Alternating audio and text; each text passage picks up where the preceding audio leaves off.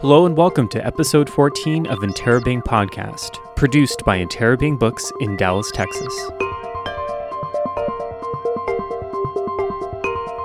On this week's episode, we speak with Japanese author Masatsugu Ono about his new novel, Lion Cross Point.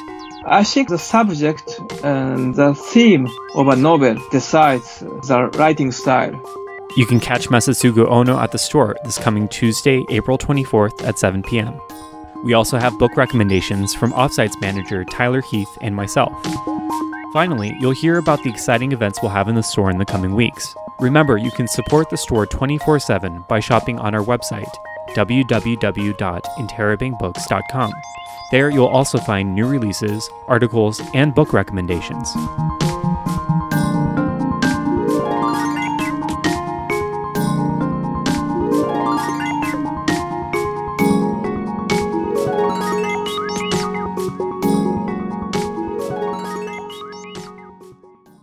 Masatsugu Ono is the author of six novels and short story collections, three of which have been translated to English.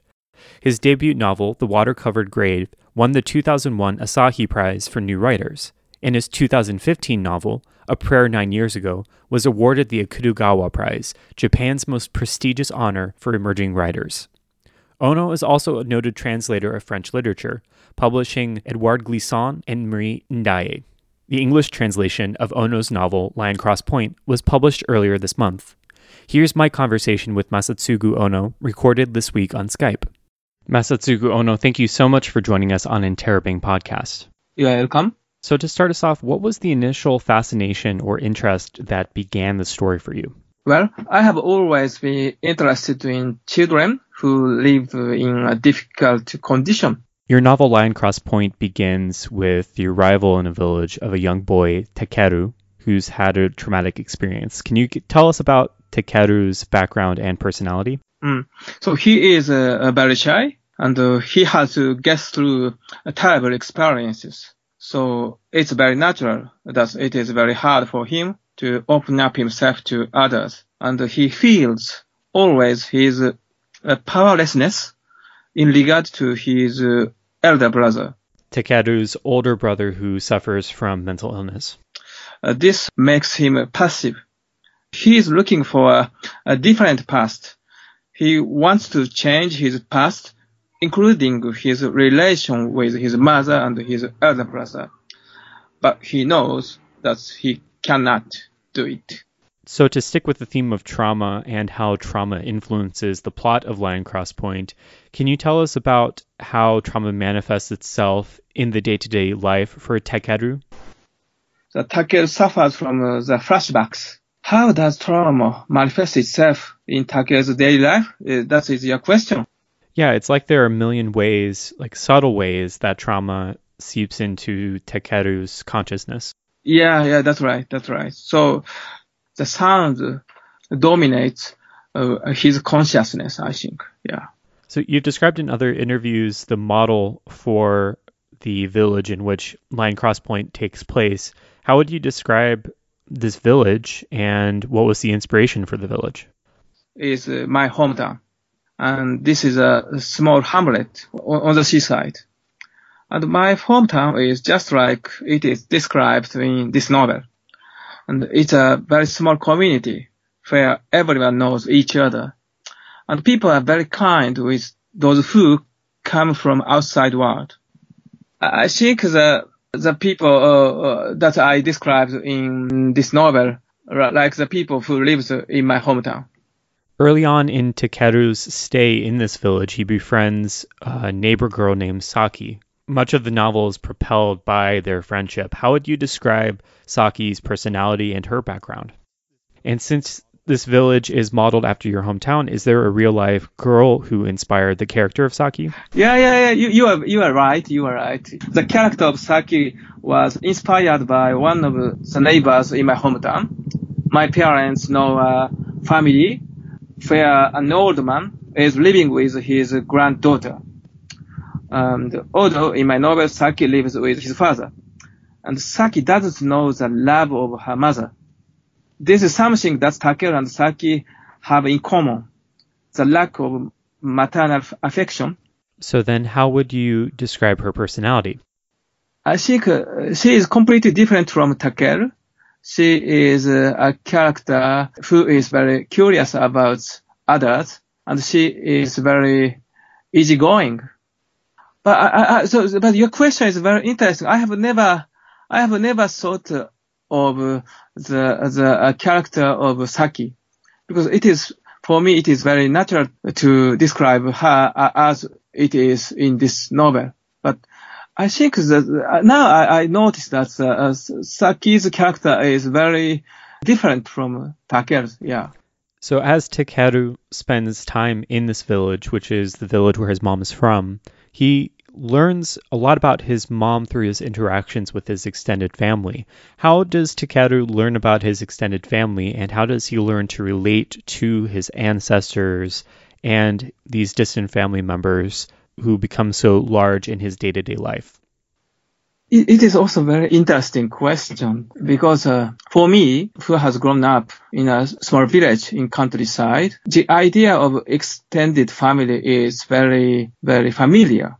But Takeru, he has grown up in the city, so he only knows his mother and his elder brother. Before coming back to her mother's hometown, he had no idea about extended family. And the small town on the seaside, people feel always at the presence of the dead or ancestors. So I think the power of the land or power of the place introduced to Takeru the idea of extended family. A prominent figure in Lion Cross Point is this ghostly figure of Bunji, who we learn uh, very early on is an incarnation of one of Takeru's ancestors.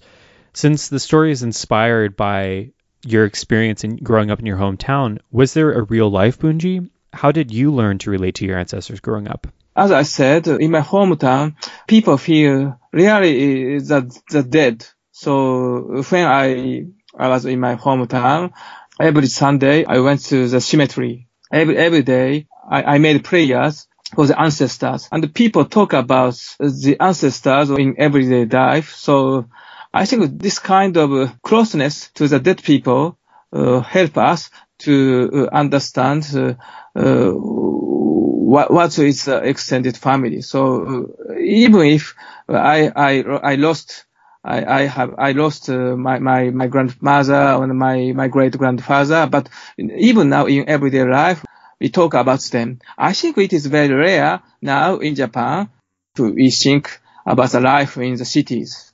Yeah, for sure. A lot of Western media portrays Japan as this hyper urbanized society mm-hmm. and and where the primary experience of the individual is that of being alone among millions. Yeah, yeah, you are right. Yeah. But mm. what you're describing is this different is a different side to Japan. It's the it's a it's a, this great culture of connectivity that you can find in the countryside.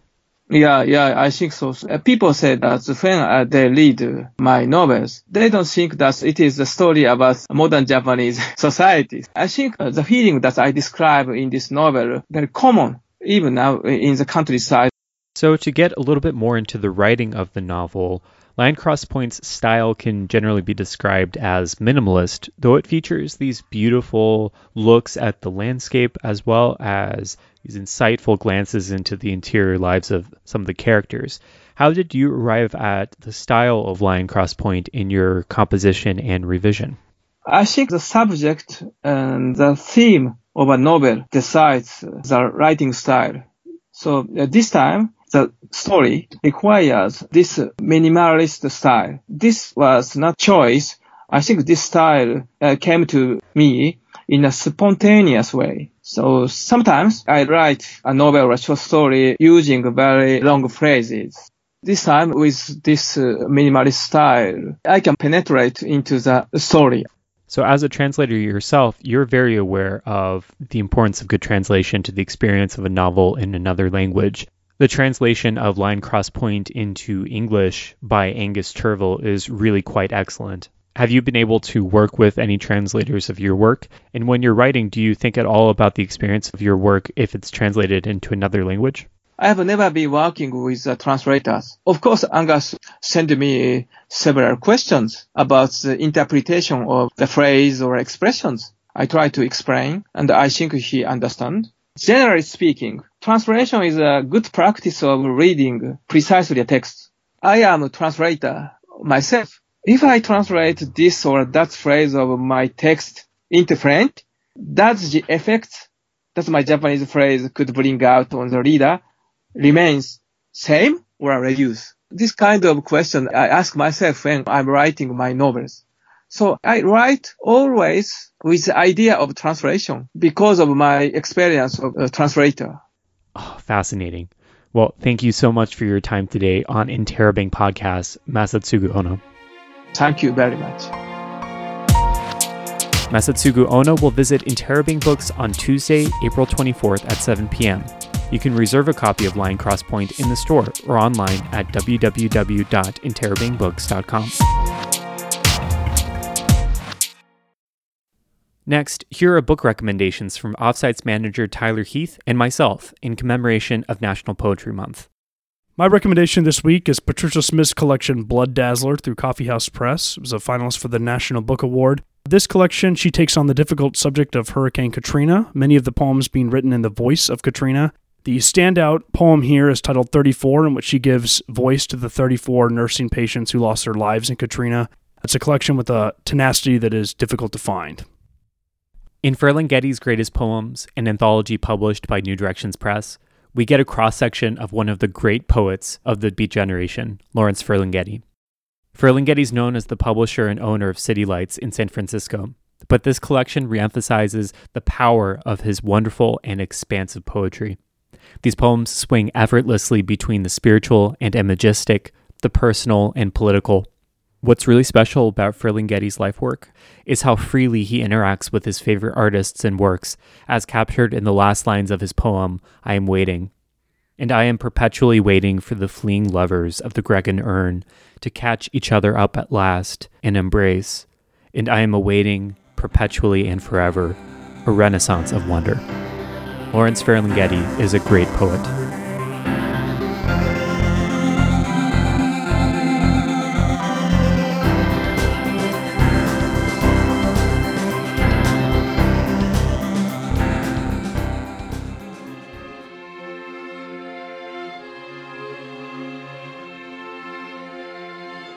Finally, here are some of the great events happening in the store this coming week. This Sunday, April 22nd at 2 p.m., local author Steve Copeland will be in the store for a special event around his new book, Sage Alexander and the Blood of Seth. The following night, April 23rd, Allison Macor will be at Interabang to read from and discuss her new biography, Rewrite Man The Life and Career of Screenwriter Warren Skaaren. The event starts at 7 p.m. On Tuesday, April 24th at 7 p.m., the aforementioned Masatsugu Ono will read from the novel Lion Cross Point. Don't miss Texas author Don Graham at Interabang on April 26th at 7 p.m.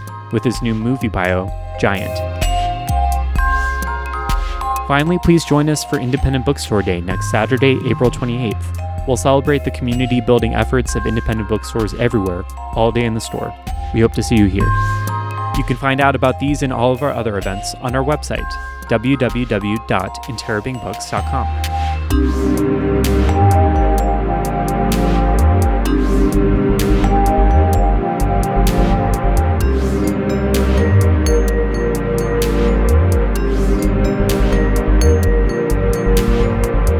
That's it for episode 14 of Interabang Podcast. New episodes of Interabang Podcast are posted every other week, so be sure to follow us on Facebook, Instagram, and Twitter. The podcast is produced by Interabang Books in Dallas, Texas. Our music was composed by Carlos Guajardo. I'm Jack Freeman. We hope to see you in the store soon. Have a great week and read fearlessly.